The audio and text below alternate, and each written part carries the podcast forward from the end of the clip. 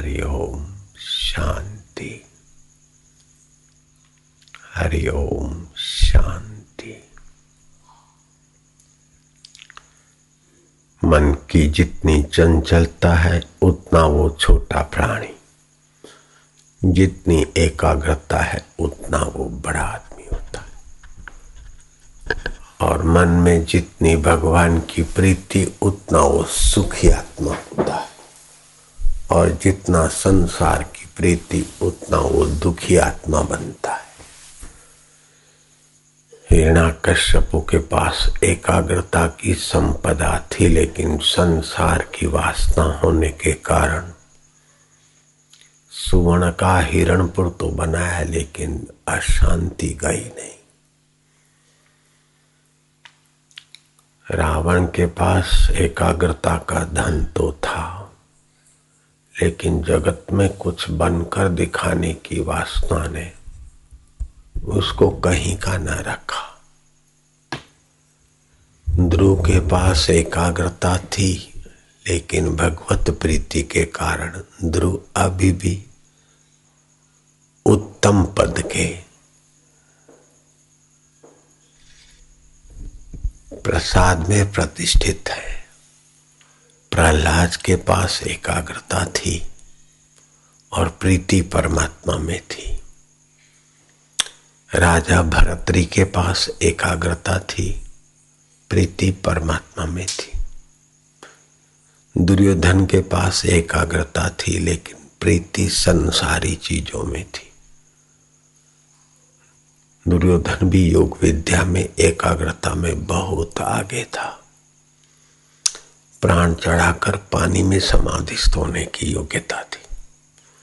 लेकिन वासना जगत में सुखी होने के कारण दुर्योधन की दुष्ट वृत्तियाँ नहीं मिटी।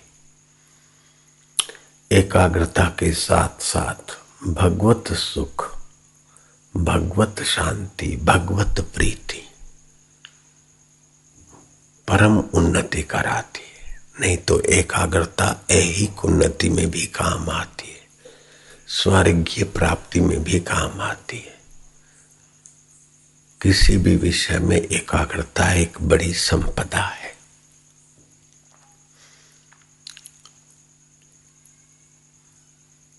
छ मिनट मौन रह ले, बारह मिनट मौन हो जाए। शरीर और मन एक विषय में लग जाए। तो समाधि, एकाग्रता का सुख शुरू हो जाता है। समस्याओं का समाधान, विघ्न बाधाओं के सिर पर पैर रखने की शक्तियाँ धीरे धीरे विकसित होती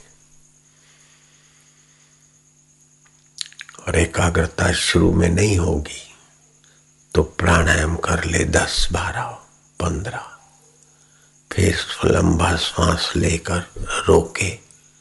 हरि ओम शांति, हरि ओम शांति जपे। एक मिनट तक अंदर में जपे। फिर श्वास छोड़ दे। तो दो चार श्वास स्वाभाविक ले। फिर श्वास बाहर रोक दे। चालीस सेकंड। हरि ओम शांति, हरि ओम शांति जपे। अगर रोग है तो रोग शांत हो जाए, चिंता है तो चिंता शांत हो जाए। विघ्न बाधा है तो विघ्न बाधा शांत हो जाए, इस भावना से कर ले। तो एक मिनट श्वास अंदर रोक के करे। पहले दाएँ से ले, बाएँ छोड़े, बाएँ ले, दाएँ छोड़े, ऐसा दस बार कर ले। फिर दोनों नाक से सांस भर ले। हरिओम शांति मन में जपे। बराबर न ऊपर न नीचे, सामने। दिए की लव हो, ओमकार हो, स्वस्तिक हो, गुरु का चित्र हो एकलव्य जैसा, एक नाथ एक नाथ जैसा गुरु भक्त है तो गुरु का चित्र हो, इष्ट का चित्र हो। और फिर वो जप करता रहे। शिव जी का चित्र है तो ओम नमः शिवाय। भगवान का चित्र है तो हरि ओम शांति। ऐसा जप करे। तो दस बार हो जाएगा अंदर रोकना और दस बार बाहर रोकना हो जाएगा। फिर मन शांत होने में बड़ी सुविधा रहेगी। फिर श्वास अंदर गया तो शांति, बाहर आए तो गिनती। दो चार दिन के अभ्यास में अंतरात्मा की शांति आनंद आने लगेगा स्वास्थ्य में नई चमक आने लगेगी। मन में नए उत्तम विचार आने लगेगा। बुद्धि में प्रकाश होने लगेगा। फिर मन इधर उधर जाए तो जीवन रसायन पुस्तक। थोड़ी बड़ी बल आ जाएगा, शांति बल। कभी ईश्वर की ओर पुस्तक ले ली। कभी भगवान नाम महिमा पुस्तक ले ली, रख ली साथ में। मन बहुआयामी है, उसे वैरायटी चाहिए। तो इस प्रकार की वैरायटी दी, फिर मन को लगाए। अगर एक घंटा ऐसे आप बैठ गए, कभी जप में, कभी शांति। फिर आपने इरादा कर दिया कि मुझे इसी जन्म में आखिरी ऊंचाई पाना है। जहाँ से पतन न हो। यद गत्वा निवर्तनते तद्धामा परम ममा। जहाँ जाने के बाद फिर लौटना नहीं पड़ता, पतन नहीं होता। वो अच्युत पद, केशव पद, अच्युतम केशवम राम नारायण जहाँ भगवान अच्युत है, केशव है, राम नारायण आदि, मुझे उस पद में पहुँचना है। तो फिर ओमकार का मंत्र।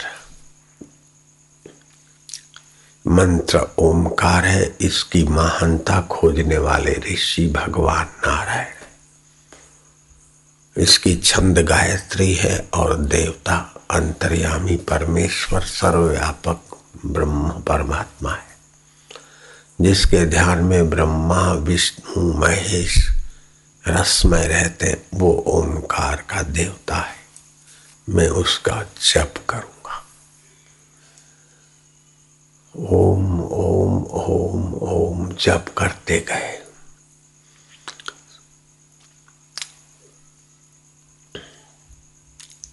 एक सौ बीस मालाएँ जब से बारह हज़ार जप हो जाते। पौने चार घंटे लगते रोज। फिर दो घंटे सुबह करे, एक घंटा दोपहर को, एक घंटा शाम को। नीच कर्म का त्याग कर दे एक साल के अंदर। परमात्मा प्रकट हो जाए। शास्त्र वचन है।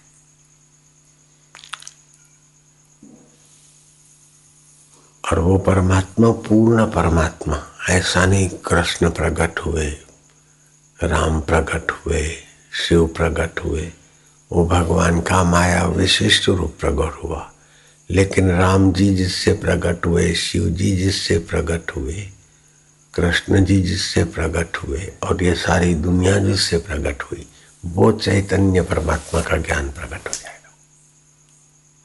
जो सत्य है, चेतन है, आनंद स्वरूप है, सृष्टि की उत्पत्ति के स्थिति के और परलय के कारण है, वो परमात्मा। प्रकट हो जाए।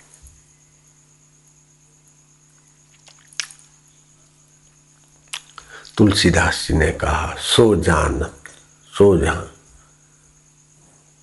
जासु देहु जनाही, जानत तुम ही तुम ही हो जाए। प्रभु तुमको वही जान सकता है, जिसको तुम अपने आप जताते हो। और जो तुमको जानता है, वो तुम्हारे मय हो जाता है। जैसे तरंग सागर को जाने तो तरंग तरंग नहीं रही, सागर हो गई। बिंदु ने सिंधु को जान लिया तो बिंदु अपना बिंदु का अहम छोड़ देगा, सिंधु हो जाएगा। ऐसे ही जीव ने ब्रह्म को जान लिया तो फिर जीव जीव नहीं रहेगा, ब्रह्म हो जाएगा। लहर पानी को जान ले तो लहर अपने को लहर क्यों मानेगी? मैं पानी हूँ। बूंद अपने को पानी जान ले तो अपने को हम शरीर मानते हैं और शरीर का रखा हुआ नाम मानते हैं। मन के सुखाकार वृत्ति को अपन बोलते हम सुखी है, दुखाकार वृत्ति आई तो बोलते हम दुखी है। लेकिन मैं हूँ, ये सुख आता है, जाता है, दुख आता है, जाता है, मैं हूँ, वो क्या हूँ, इसका पता नहीं। इसीलिए सारे दुख और सारा करा कराया चौपट हो जाता है। कितना भी पढ़ लिया, लेकिन अपने आत्मा को नहीं जाना तो क्या मिला? कितना भी धन पा लिया, सत्ता पा ली, सौंदर्य पा लिया, दुनिया में नाम कर लिया, लेकिन मरने वाले शरीर का नाम हुआ ना? अपने आत्मा का तो पता नहीं चला। तो नरसिंह मेहता के जीवन में बहुत शक्तियाँ सिद्धियाँ थी। भगवान उनके हुंदियाँ स्वीकार कर क्या क्या रूप बनाकर उनके काम करने आ जाते। ऐसे नरसिंह मेहता को भी आखिरी में कहना पड़ा, जहाँ लगी आत्म तत्व चीन्यो नहीं, त्या लगी साधना सर्व जूठी तुम्हारी संसार की साधना तो जूठा ही है, फल देती है। लेकिन हुंडी स्वीकार कर ले भगवान, वहाँ तक की ऊंचाई भी आत्म परमात्मा के ज्ञान के बिना झूठी। स्वप्न में बदल गई।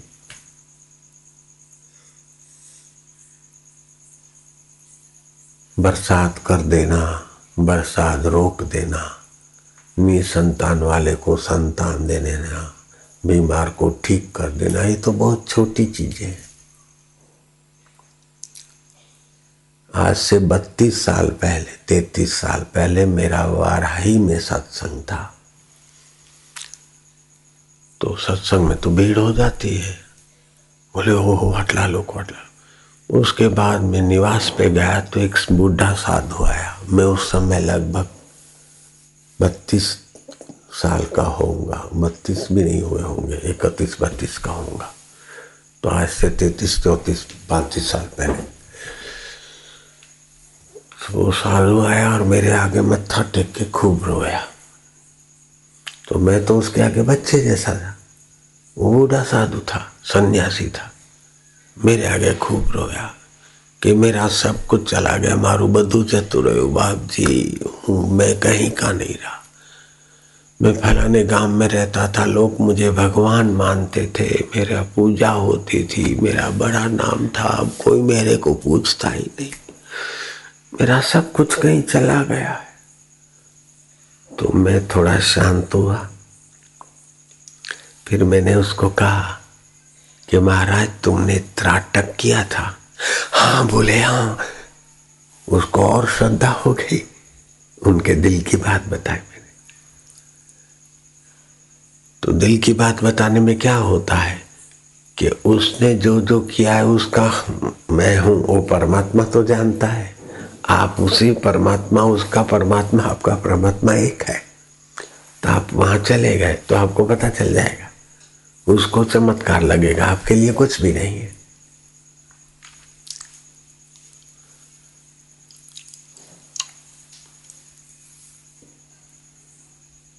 तो मैंने कहा कि तुमने एकाग्रता की थी त्राटक करके। और फिर लोगों को कोई बीमार हो तो पानी में देखते और वो ठीक हो जाए, संकल्प करके देते थे, लोग ठीक हो जाते थे। कभी कभी कोई आशीर्वाद भी ठीक हो जाता था। तो लोग आपको भगवान मानते थे। फिर एकाग्रता तो छूट गई, कमाई करना छोड़ दिया और लोगों में समय जाता गया तो आपकी कमाई पूरी हो गई। तो अभी वो होता नहीं हाँ बोले, अब कुछ नहीं होता, कोई मेरे को पूछता नहीं। तो एकाग्रता का धन था तो बांटते थे तो लोग सुखी, खुश होते थे। अब निर्धन आदमी बांटने का ढोंग करे, उसके चेक वापस आए तो पार्टी की क्या हालत होती? तुम चेक लिखते और लोगों को मिलते रहते, पैसे तो खुश हैं, लेकिन तुम चेक लिखो और चेक वापस आए तो वही लोग तुम्हारे विरोधी हो जाएँगे। तो एकाग्रता के बल से एक चीज़ किसी को देकर वाहवाही करवा लेना, ये भी कोई बड़ी बुद्धिमानी नहीं है। एकाग्रता का उपयोग और भगवान की प्रीति पाकर आप भी भगवान में चलना और दूसरे को भी भगवान के सुख में सुखी करना, ये बुद्धिमानी। जैसे रावण एकाग्र होकर फिर इतना राज्य करके सुविधाएँ कर दी लोगों को हिटलर, सिकंदर, इनके पास भी अपनी थी। नेपोलियन बोनेपार्ट मोनापार्ट इनके पास भी अपना संयम, एकाग्रता, योग्यताएँ थी। लेकिन आखिर क्या?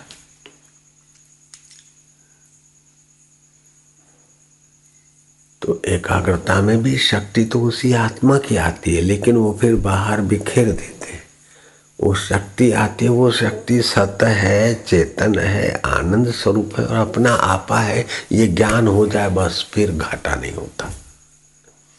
जैसे आप ऊपर चढ़े ऊपर चढ़े ऊपर चढ़े तो नीचे के लोगों से तो आप ऊपर है। लेकिन ऊपर वो गैस के गबारे को ऊपर ले जाने वाला गैस की सीमा पूरी हुई तो गबारा धीरे धीरे धीरे धीरे नीचे आ जाता है। लेकिन एक ऐसी अवस्था होती है कि ऊपर चढ़ते चढ़ते चढ़ते गुरुत्वाकर्षण नियम के पार चला गया तो फिर नीचे गिरने का भय नहीं रहता। ऐसे ही भगवान के ज्ञान में और भगवान के प्रेम में। आप इतने विषय विकारों और संसार की तू तू मैं में से ऊपर उठ जाते हैं कि फिर हज़ार बार आप नीचे आए, लेकिन नीचे रुक नहीं सकते, गिर नहीं सकते। जैसे एक होता है कि आपने पेड़ के डाले को, पेड़ को पकड़ के खड़ा किया है। तो जितनी देर आपने पकड़ा है, उतनी देर डाला खड़ा है। आपने छोड़ दिया तो धड़ाक। अब वो आपने खड़ा कर दिया, टेका दे दिया और पेड़ उस डाले ने अपनी नीवे गहरी डाल दी और वो पेड़ बन गया। अब आपको उसको रोक के रखना नहीं पड़ता। अब आप उसको पकड़ के नीचे ले आते। उसमें से फल, बल लेना है, पत्ते लेना लिया और छोड़ दिया तो डाला ऊपर।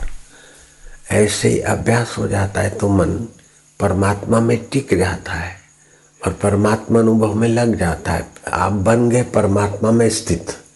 जब परमात्मा में स्थित हो गए, फिर जब भी आप व्यवहार में आए तो लिया, दिया, बोले, चाले, और व्यवहार छूटा तो फिर मन स्थिर भगवान तत्व में लग जाता है। ऐसे महापुरुषों को जीवन मुक्त कहा जाता है।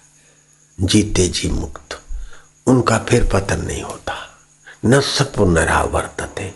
फिर उनको पुनरागमन भी नहीं होता संसार में। यत निवर्तन ते तद्धाम परम ममा। जहाँ जाने के बाद फिर पतन नहीं होता। वो मेरा परम धाम है।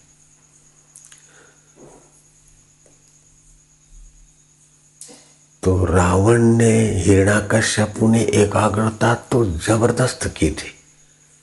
लेकिन वो इधर में ही खर्च करके इसीलिए फिर उनको जन्म मरण में और नीचे रहना पड़ा।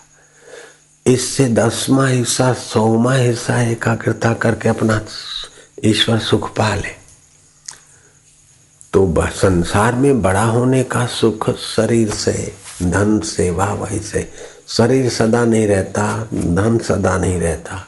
जब शरीर सदा नहीं रहा तो वाहवाही सदा नहीं रहती। लेकिन एकाग्रता से जो सामर्थ्य मिला है, वो मैं तो सदा हूँ।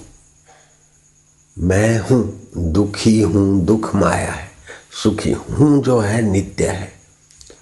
तो एक है अनित्य और दूसरा है नित्य।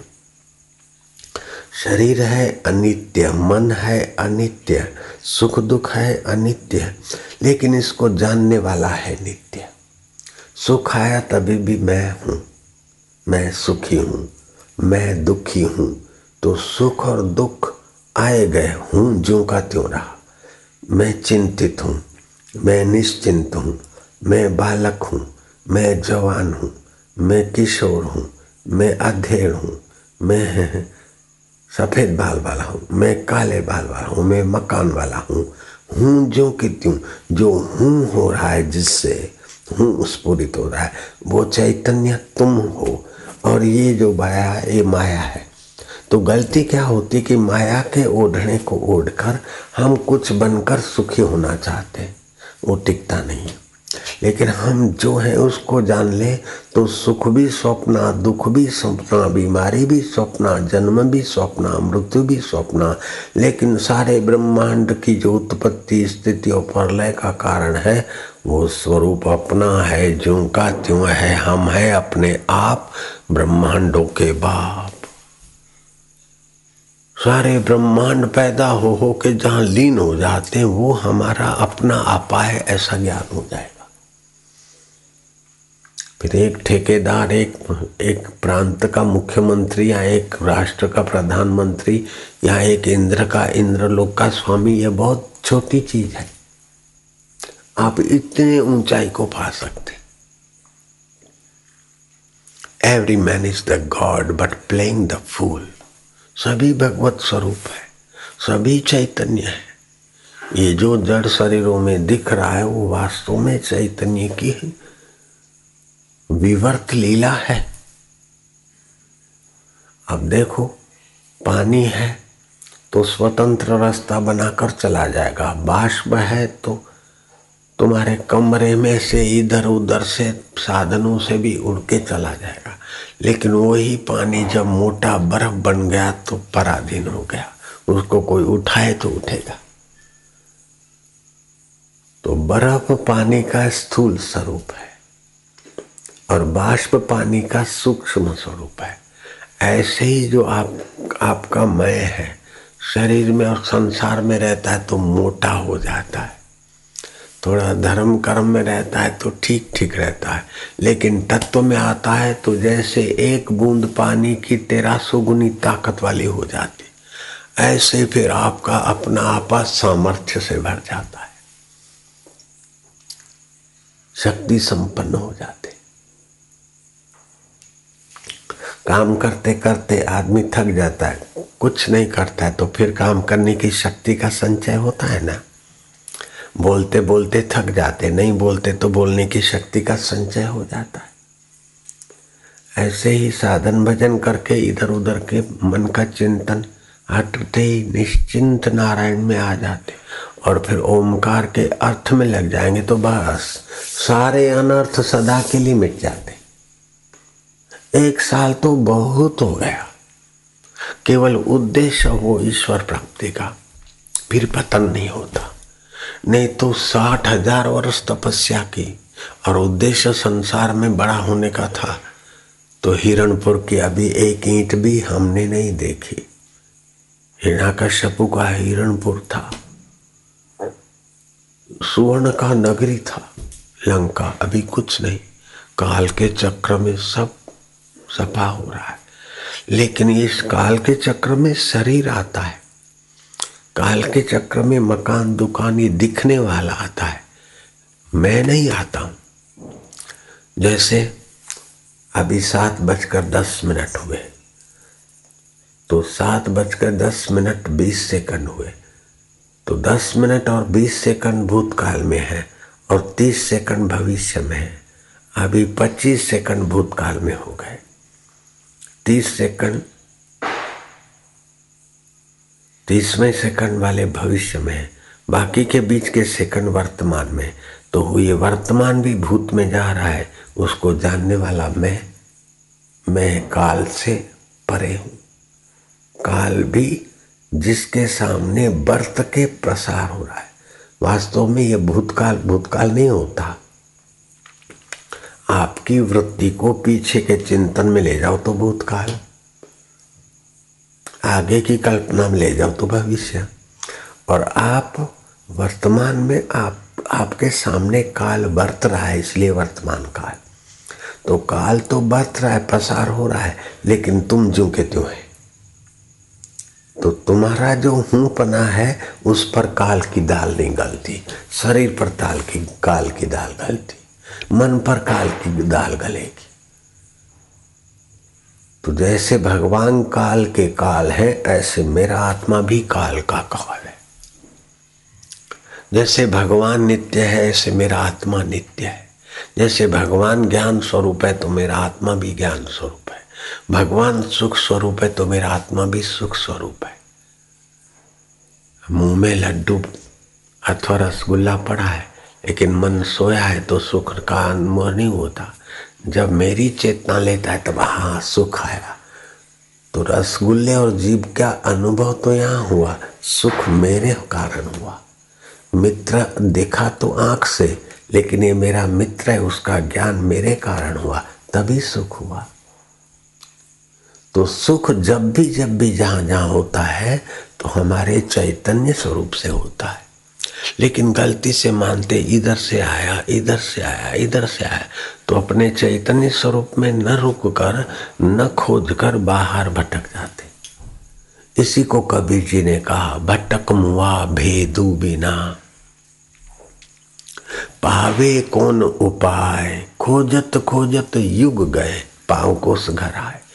सुख को खोजते खोजते सुबह से शाम तक क्या करते? जहाँ जहाँ जैसे जैसे सुख मिलता है, वहाँ वहाँ फाफा मारते। आखिर थक के सो जाते। फिर दूसरे दिन मन इंद्रियाँ ठीक होते, फिर वही करते। सारी ज़िंदगी पूरी हो जाती है, सुख मिला नहीं, क्योंकि बाहर सूंघ के सुख लेते, चख के सुख लेते, लेकिन सुख जहाँ से आता है, वहाँ नहीं जा रहे।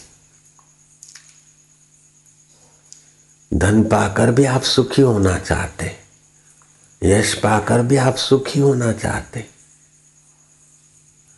धन को संभालो, यश को संभालो, शरीर को संभालो, ये संभलेगा नहीं। लेकिन जहाँ से सुख आता है, वो कभी मिटता नहीं। तो उसको ठीक से जान लो तो ये ज्ञान है। नहीं तो अज्ञानी मूर्ख जैसे जंतु पतंग ये सुख के लिए दिए के आगे जाके मज़ा लेते लेते सजा में पड़ जाते। ऐसे ही सभी मनुष्य हैं, संसार की मज़ा मज़ा में फिर बीमारी रोग, चिंता, टेंशन में बेचारे फंस जाते। तुमको पतंगियों पे दया आती है, लेकिन ज्ञानियों को तुम भी पतंगियों के पड़ोसी लगते। इसीलिए ज्ञानवान महापुरुष कबीर जी कहते हैं, भटक मुआ भेदू बिना, पावे कौन उपाय। खोजत खोजत युग गए एक जन्म नहीं, हज़ारों जन्म में ये जीव बेचारा सुख के लिए छटपटाता रहा। लेकिन सुख बाहर खोजने के कारण शरीर पूरे हो जाते, लेकिन सुख का पता नहीं चलता, टिकता नहीं। इसीलिए बोलते, ज्ञानवान गुरु का दर्शन बड़े भाग्य से होता है। ज्ञान मान जहाँ एको नाही, देखत ब्रह्म समान सब माई कहिए तासु परम विरागी तृण सम सिद्धि तीन गुण त्यागी। सतो गुण रजोगुण तमोगुण तीनों गुणों से पार। कृष्ण जी ने कहा गीता में, त्रय गुणा विषया वेदा, निस्त्रय गुणा भवार्जुना ये वेदों में जो प्रार्थनाएँ है, मांग है, ये है, वो भी तीन गुणों के अंदर तक की। लेकिन वेदा के बताते तत्व तत्वमसी इन मांगों को पूरी करने की जो सत्ता है, वो चैतन्य आत्मा तू है। प्रज्ञानम ब्रह्म। वो प्रज्ञा में बुद्धि के अनुकूल घटना घटती और जो सुख आता है, वो ब्रह्म सुख तू ही है।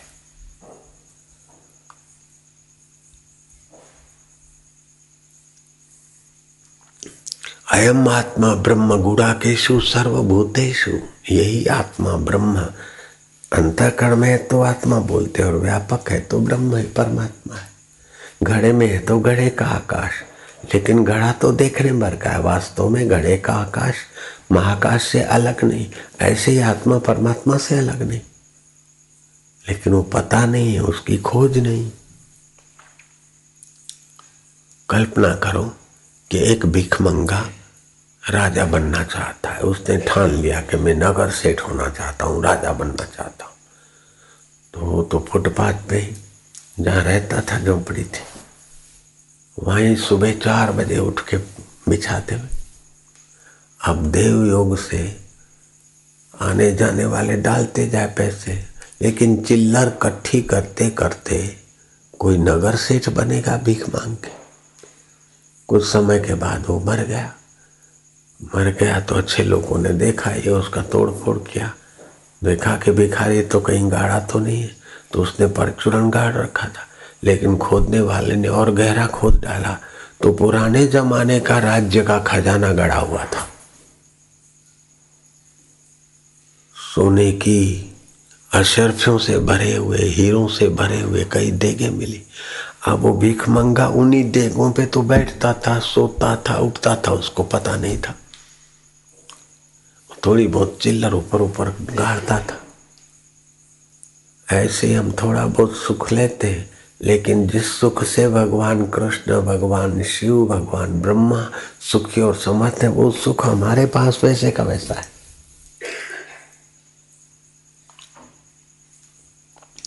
जैसे कई नगर सेठ बने, उतना खजाना गड़ा था और उसी पर तो वो सोता था, लेटता था, जीता था और वही मरा। लेकिन उस खजाने का पता नहीं चला ऐसा ही हालत है हमारा બહાર બહાર બહાર આનું આમ થયું આમ છે ને આમ થાય ને આવું થાય ને આવું થાય આ જવાબદારી છે તે જવાબદારી છે फलानी जवाबदारी तो दो प्रकार की जवाबदारी होती है एक तो ये जिनसे शादी विवाह लगन संबंध हुआ है उनकी सेवा की जवाबदारी। दूसरी मुख्य जवाबदारी है कि जीव आत्मा को, अपने आत्मा, परमात्मा को जान ले। तो ऐहिक कर्तव्य और वास्तविक कर्तव्य, दो कर्तव्य है।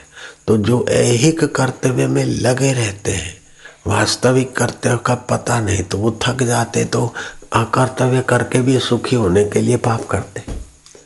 लेकिन जो वास्तविक कर्तव्य में लगते हैं, उनको सच्चा सुख मिलता रहता है तो यही कर्तव्य भी उनका निभ जाता है और वास्तविक कर्तव्य पार के पार हो जाते ये बात भगवान वशिष्ठ जी ने अपने सत शिष्य गुरु भगवान राम जी को कही कि हे राम जी, एक यह लोक है और एक परलोक है। जो मूर्ख लोग है, वो यह लोक में ही करते हैं। न यह लोक में सुखी संतुष्ट हो पाते, न परलोक मिलता है। और जो परलोक के लिए, परमात्मा के लिए करता है, उनके लिए ऐहिक भी मौज है और परमार्थिक दोनों हाथ में लड्डू। एक साधे सब सदे सब, साधे सब जाए। उस एक सुख स्वरूप को साध लो तो बाहर का ऐहिक सद जाता है। जैसे तुकाराम महाराज थे तो विठल्ला विठला जपते जपते, फिर विठल्ला विठल्ला विठल्ला विठल माना सर्वव्यापक चैतन्य, वो आत्मा है। उसी में लगे रहते। तो उनकी पत्नी जो थी, राजाई,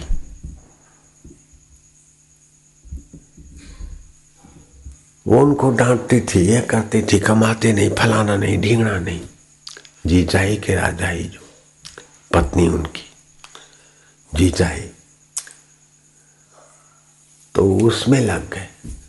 वो बाई कामकाज करती और रोटी बनाकर ले जाती और विठला विठला करते। वो पति जो पहाड़ पर बैठे, उनको रोटी दे आती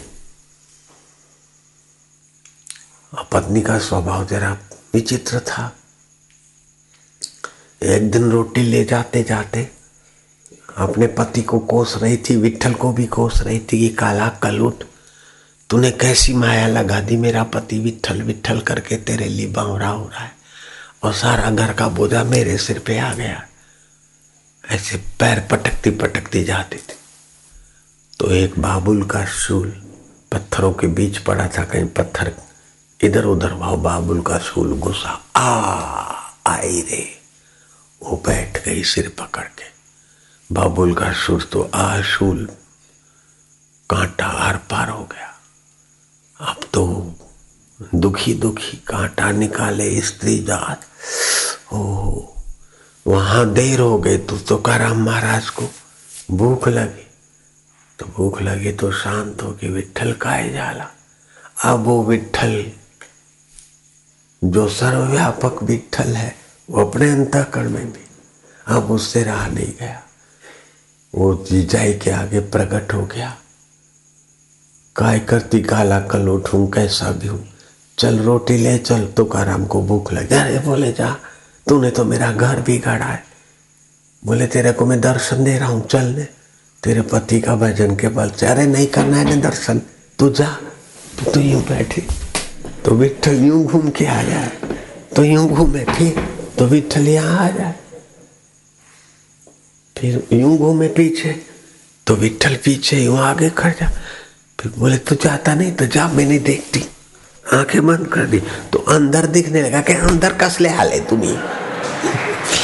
अंदर कैसे घुस गए बाहर निकल। बाहर निकल बाहर निकल बाहर निकल।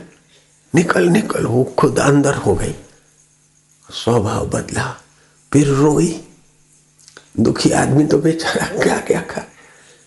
वो बड़ी रो के चुप हुई तो बड़ी शांति मिली बल आया और विठल के लिए कुछ भाव भाव आया। वो चलती जा रही। तुकाराम ऊपर खड़े देखते कि आ रही। लेकिन तुकाराम को भास हो रहा है कि जीजाई के साथ जिसका मैं ध्यान चिंतन करता हूँ, वो पांडुरंग भी साथ में आ रहे। क्या अमावस्या की रात और दोपहर का सूरज एक साथ? मेरा विठल और विठल को गाली देने वाली जीजाई एक साथ ये कसाई तुकाराम अपनी आँखें मचलते विश्वास नहीं हो रहा है कि ये तो दोपहर है, स्वप्ना तो नहीं देखा हूँ। काय दिस तुम्हाला आहे माझ्या पांडुरंगाई काय तुम्ही येतो जी जाई येते काय है?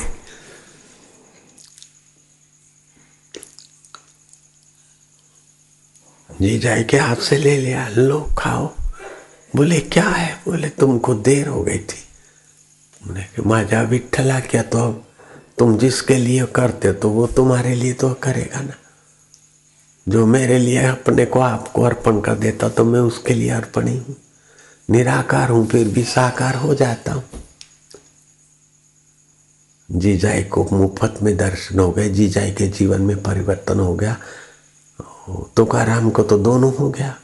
अपना भी कल्याण, पत्नी का भी कल्याण, ये लोक में भी जय जयकार, परलोक में भी जय जयकार। एक बार शिवाजी तुकाराम के दर्शन करने को जाने वाले जाते जाते अपना, अकेले तो जाते नहीं थे, मुगलों की शत्रुता थी तो सैन्य लेके जाना पड़ता था। तो कहीं दोपहर हुई, थके मादे पेड़ों के नीचे आराम किया, तीन कोस अंतर है। घोड़े सवार को दौड़ाया, तुकाराम महाराज से आज्ञा लेके आओ। कि हम अभी आए दोपहर को कि शाम को दर्शन करने आए। तुकाराम ने कहा कि कितने लोग घोड़े सवार हैं? हाथी वाले कितने हैं? पैदल कितने हैं? स्वयं भू स्वयं पाकी कितने और बना बनाया कितने लोग खाते? तो मैं सामान भेजता हूँ।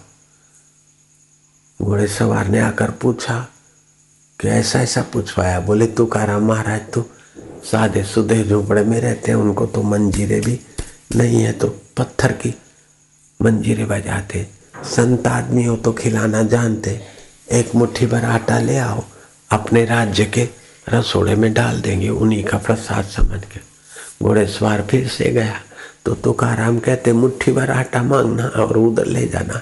जाओ, सब तैयार है और सब खा रहे जिनको जैसा भोजन चाहिए, सब तैयार है, सबको पता लग गया है। तो पास में ऐसी व्यवस्था कर ली। हाथियों के लिए चारा, घोड़ों के लिए चारा, पैदलों के लिए रहने का, खाने का, आराम करने का पानी।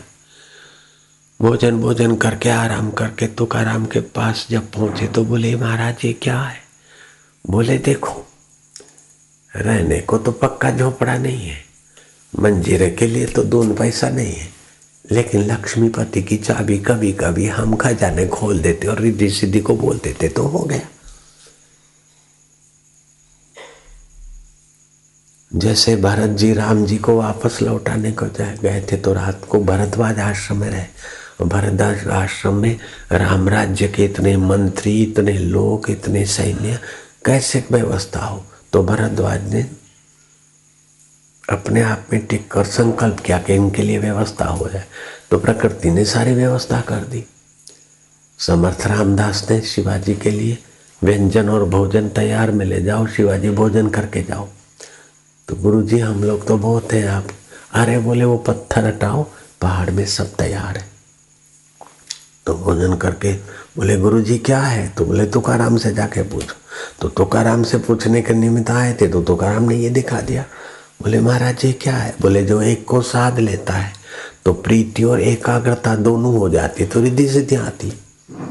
प्रीति होती तो परमात्मा मिलता है प्रीति और एकाग्रता होती तो रिद्धि सिद्धि आती। इसमें क्या बड़ी बात है? जिसकी सत्ता से जगत की उत्पत्ति हुई, स्थिति हुई, परलय हुआ, वही सत्ता स्वरूप ईश्वर तो अभी भी है ना? तो दुनिया में जो एक से एक ऊँचे, बड़े दिखते हैं तो जाने, अनजाने, एकाग्रता या व्यवहार की शुद्धि तो परमेश्वर प्रसन्न होता है तो उनको सफलता मिल जाती। व्यवहार की शुद्धि होती तो आकर्षणी शक्ति आ जाती। तो फिर भले भले लोग आपके देवी कार्य में भागीदार होकर अपना भाग्य बना लेते। ये बहुत सरल गणित है, सीधा गणित है। बुरा किए बिना नहीं चल सकता है, ये भ्रमणा है। कुछ भी बुरा किए बिना बहुत अच्छी तरह से सब चल सकता है। झूठ कपट किए बिना, झूठ बोले बिना बिल्कुल अच्छा चल सकता है। लेकिन आदत पड़ गई, इसीलिए अपने को खपा रहे जितना जितना अनकरप्टेड मंत्री होता है, उतना उसका प्रभाव अच्छा रहता। है जितना अनकरप्टेड ऑफिसर होता है, उतना उसका प्रभाव अच्छा रहता। है और जितना सत्यनिष्ठ संत होता है, उतना उसका प्रभाव अच्छा रहता। है सीधी बात है।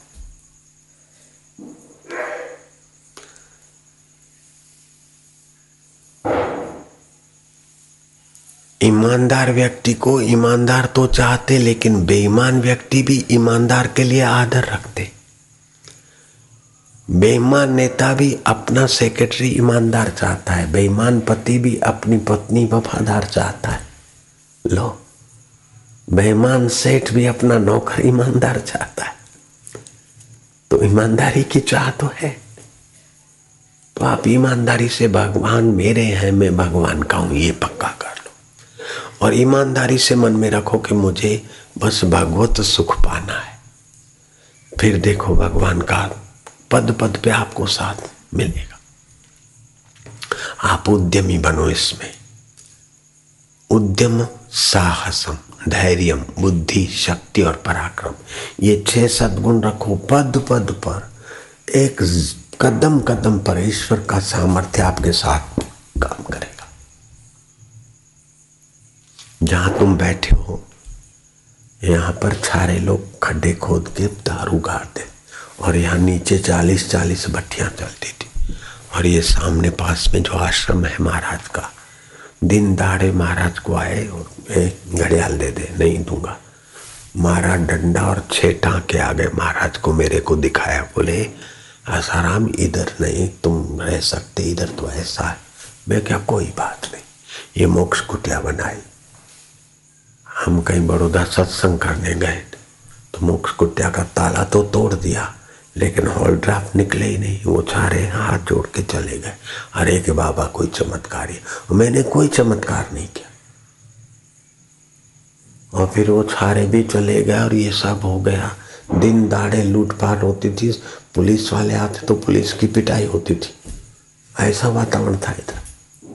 लेकिन जब बाँध काम निर्माण चालू किया तो लगा कि ओ हो हो हो, ये जो अपना इस आश्रम के, इस हॉल के आश्रम में बाहर जो जाते नहीं जो गोल गेट है तो जो ढलान है तो वहाँ उसकी नींव खोदी तो जाबल्य ऋषि के यज्ञ की राख इतनी मिली कि कई टॉलियाँ राख निकली। तो यहाँ जाबल्य ऋषि ने भजन ध्यान किया। और फिर बत्तीस साल से यहाँ रोज ध्यान भजन होता है। तो कितना भी किसी का मन चंचल, चित्त ऐसा वैसा हो लेकिन ये मुख्य रास्ते से जब आश्रम के रास्ते आता है तो उसके विचार बदल जाते अभी इंदौर जाकर आए हम भोपाल जाकर आए, बड़ौदा जाकर आए, दिल्ली जाकर आए, फिर भी बड़ौदे वाले, दिल्ली वाले, भोपाल वाले, सूरत वाले यहाँ आए बिना उनका मन नहीं मानता कि अहमदाबाद में सारू लागे हालाँकि अहमदाबाद में कोई तीर्थ नहीं है अहमदाबाद। अहमदाबाद पोल्यूटेड जगह है। प्रदूषण से भरा हुआ है, औद्योगिक नगर है, लेकिन इस भूमि का और वातावरण का प्रभाव ऐसा तो चित्त को शांत आत्मा बना देता है कि हमारा इरादा भी दो दिन का, तीन दिन का होता है तो पाँच दिन हो जाते, सात दिन हो जाते इधर रुकने के।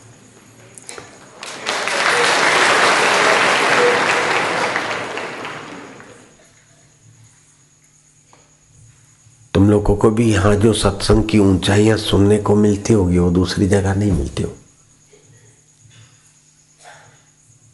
यहाँ बैठने से फिर उठने का मन नहीं होता जल्दी से।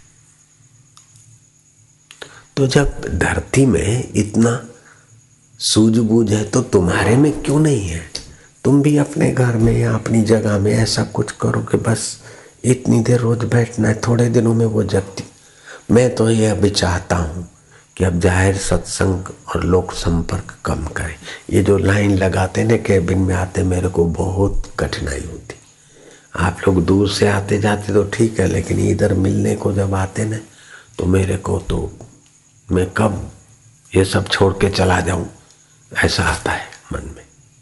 अब मेरे बस का नहीं एक एक व्यक्ति से प्रसाद लेना, ये लेना, ये देना, और माइयाँ तो इतनी चिकनी तुम्हारे लिए बनाया ये लो ये लो लो दो पुजारी को जो काम करना पड़े जो काम पटावाला से कराना है वो काम राजा करेगा तो थक जाएगा उब जाएगा આવું બધું થાય પ્રસાદી લો ને દો ને કેમ છો ને એમ मैं तो चाहता हूँ कि अब कुछ दिन ऐसी एक जगह बना दे कि जो खास जिनको ईश्वर प्राप्ति ही करनी है बस वही पाँच, पच्चीस, सौ, दो सौ, पाँच सौ लोग रहे। ऐसी जगह पे बस चुप देखो चालीस दिन में कहाँ कहाँ पहुँच जाते। चालीस दिन से कम रहने की परमिशन नहीं। तो देखो कैसे हो जाते। नहीं तो इक्कीस दिन रहो, फिर देखो कहाँ। इक्कीस साल में जो नहीं मिला, लगातार इक्कीस दिन वो साधन में रहो, कितना मिल जाता है।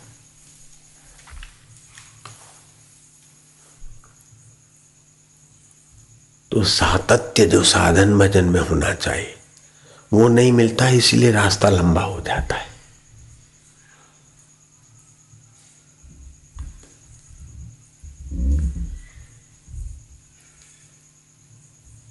तो थोड़े दिन का सातत्य, जो एक हफ़्ता का मौन मंदिर में रहते तो एक हफ़्ते का सातत्य मिलता। है हालाँकि मौन मंदिर की जो व्यवस्थाएँ होनी चाहिए, इधर अहमदाबाद आश्रम में और आश्रम अभी नहीं है, मैं ध्यान नहीं दे पाता हूँ। लेकिन मौन मंदिर जहाँ होना चाहिए, जैसा होना चाहिए, अभी भी जो व्यवस्थाएँ होनी चाहिए, एकांत की वो नहीं होते हुए भी सात दिन कोई रहते तो उनको बहुत लाभ होता है। आपका समय इतना कीमती है, क्योंकि दस लाख तो संभालने की पंचायत देंगे और छोड़ के ही मरना है। और अंतरात्मा को पाओगे तो उसको कोई छोड़ाने वाला कोई पैदा ही नहीं हुआ।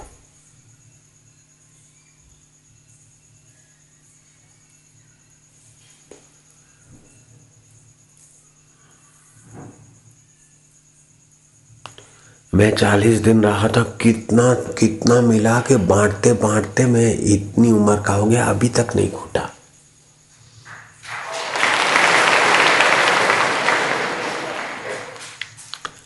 मैंने सुना था, घर में था ना, सत्संग सुनने जाता था, जैसे तुम सुनने जाते। तो एक संत ने कहा कि अरे तुम संसारी लोग क्या जानो? परमात्मा का, ब्रह्म का, सुख का तुमको पता ही नहीं है।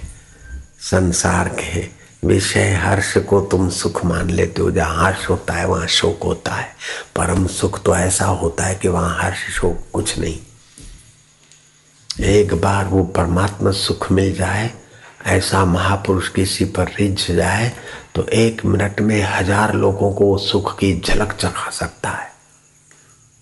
तो ये बात मेरे मन में बैठ गई। फिर शंका हुई। वो संत तो चले गए। मैं घर बार छोड़कर साधु बन गया तब। सोचा कि एक मिनट में हज़ार आदमी को सुख की झलक चखाए। तो सूक्ष्म शरीर से चलो, जाए, आए आए, जाए तो 500 मिनट तो लगेगी। ये कैसे होता होगा? और संत झूठ क्यों बोलेंगे? तो फिर एक योगी मिल गए और उन्होंने मेरे को संकेत किया, बैठो। और फिर दृष्टि डाली। दृष्टि डाली तो बाप रे, वो क्या क्या नज़र से। तो फिर तो आधा पौना घंटा जो समाधि का, जो सुख में। मैंने कहा, ये तो मेरे को एक को हुआ लेकिन हज़ार आदमी को बोले, तुम स्वयं कर सकते हो।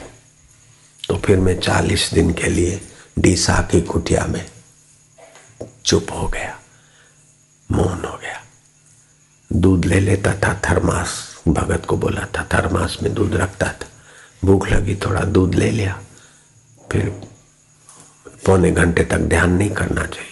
दूध पसार हो जाए, बाद में फिर ध्यान में बैठ जाते। सैतीसवें दिन तो इतने इतने अनुभव, इतना इतना सामर्थ्य रोज होता था। ध्यान में इतना इतना, अरे खजाने खुले। अब तो बस बाहर निकले। तो बाहर निकले तो पाँच, पच्चीस, तीस जो लोग आए थे उस समय बाबा जी आज मौन खोलेंगे तो सत्संग करते करते थोड़ा सा यूँ नज़र डाल दी। तो उनको ध्यान लगने लगा, हंसने लगे, कोई कुछ होने लगा, कोई कुछ होने लगा। फिर इधर आना हुआ तो इधर एक शिविर का निमित्त बनाया इस आश्रम में। तो एक सौ सड़सठ आदमी शिविर में भर्ती हुए। रहने खाने का फ्री, ध्यान करो। तो उसमें तीन दिन में तो फ्री में था तो कोई एक दिन रहा, कोई दो दिन रहा। इस एक सौ सड़सठ लोगों में जितने बच्चे उन पर मौका मिला तो कर दिया तो उनको रंग लग गया। फिर हमने कहा, मुफ़्त का लोगों को असर नहीं होती। तो चलो तीन दिन का तीस चालीस रुपया फ़ीस रखो। तो उसमें पाँच सौ लोग हुए। फिर दूसरी बार हज़ार लोग, दो हज़ार लोग। अभी तो बीसों हज़ार हो जाते और जरा सा एक बूंद फेंक देते तो हज़ार आदमी तो क्या बीसों हज़ार को मस्ती आ जाती। और खुदता नहीं और ये उसी के फल से तुम चुप होके बैठे भी तो हो। नहीं तो अहमदाबाद और बड़ोड़ा वाले और बम्बई वाले इतना चुप बैठे। राम कहो, सीताराम कहो, सीताराम। नहीं तो राधे श्याम कहो, हर हर महादेव करके चलो। तो मैं चाहता हूँ कि तुम में से कई लोगों को ऐसा बना दो। लेकिन सच्ची प्रयास हो, वक्ता बनने के लिए तो कई लोग मस्का मारते हैं। पुजवाने के लिए, ईश्वर के लिए चले तो मज़ा है नारायण नारायण नारायण नारायण। ओम शांति, ओम आनंद। ओम माधुर्य। ओम श्री परमात्मने नमः।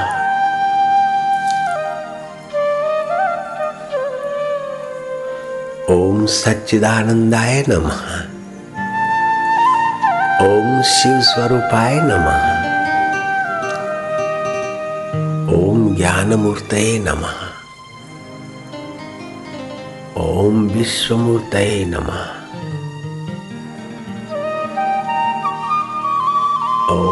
ओम अमूर्त नमः। ओम सर्वमूर्त नमः। ओम ओम आनंद ओम हे अमूर्त शरीर रूपी मूर्तियाँ दिखती लेकिन तू नहीं दिखता। अमूर्त तू सर्वमूर्ति रूप है। सर्वमूर्ति होते हुए भी तू अरूप है। सभी नाम तेरे और कोई नाम तेरा नहीं। देव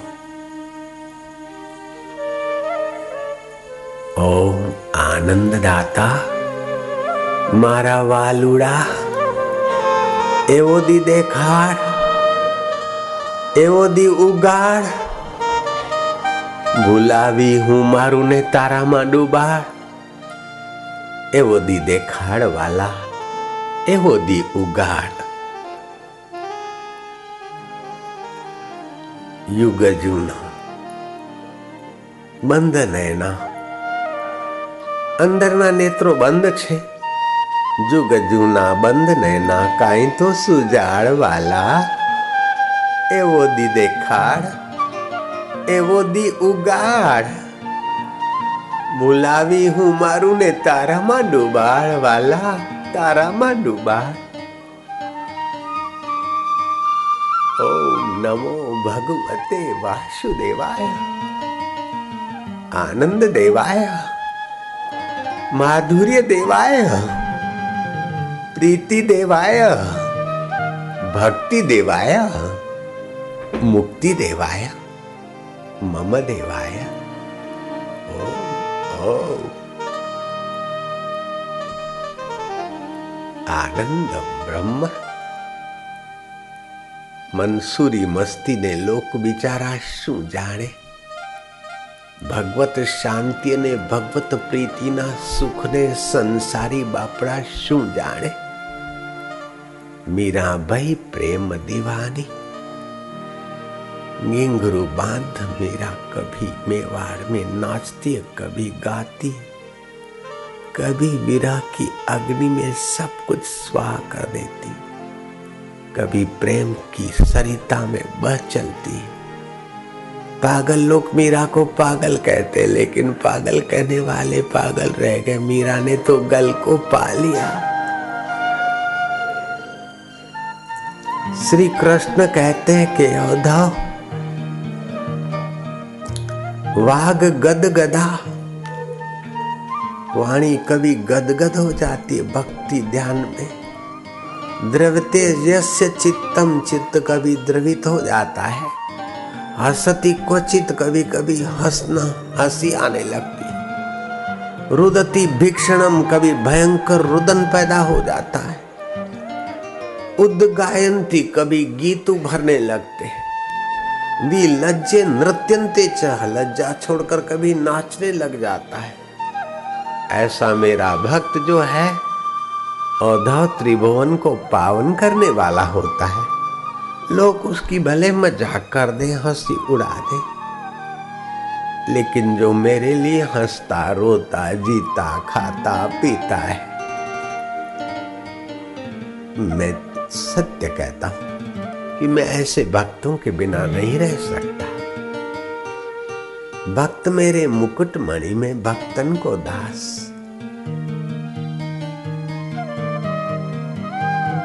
जगत को चाहते तो जगत तुम्हारे को दास बना देता है, लेकिन भगवान को चाहते हो तो भगवान तुम्हारे दास बनने को तैयार हो जाए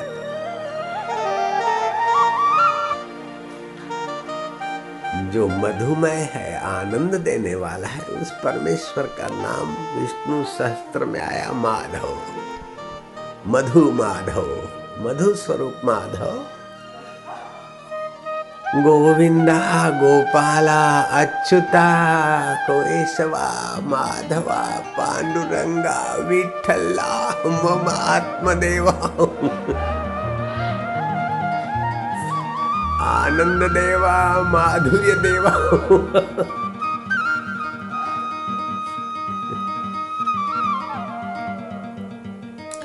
ध्यान करने की कोशिश मत करना। तुम प्यार करते करते अपने आप को बहा दो, बस। ध्यान होने लगेगा।